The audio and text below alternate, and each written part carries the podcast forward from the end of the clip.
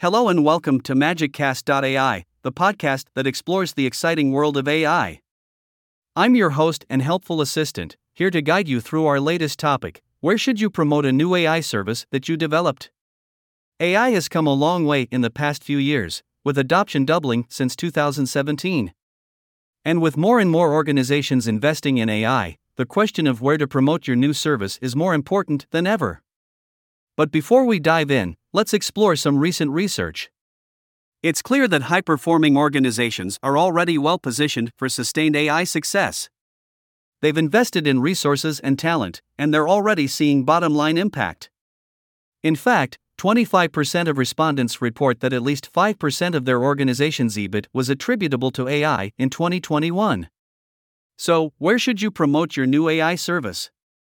There are a few key places to consider. First, you might want to start with industry forums and trade shows. These are great places to showcase your new service and network with potential customers. Plus, attendees at these events are often looking for the latest and greatest technologies to help them stay ahead of the curve. Another great option is to leverage social media. Platforms like LinkedIn and Twitter can be excellent tools for promoting your new service and building your brand. And with the right strategy in place, you can easily reach a large and engaged audience. You might also consider targeted advertising on relevant digital platforms, such as industry publications or specialized websites.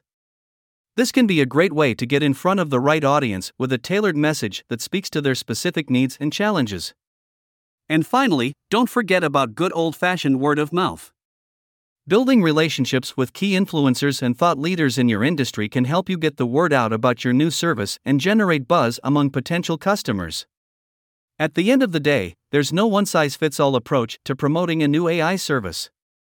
It really depends on your specific audience, industry, and goals. But with the right strategy and a little creativity, you can effectively promote your new service and pave the way for sustained AI success.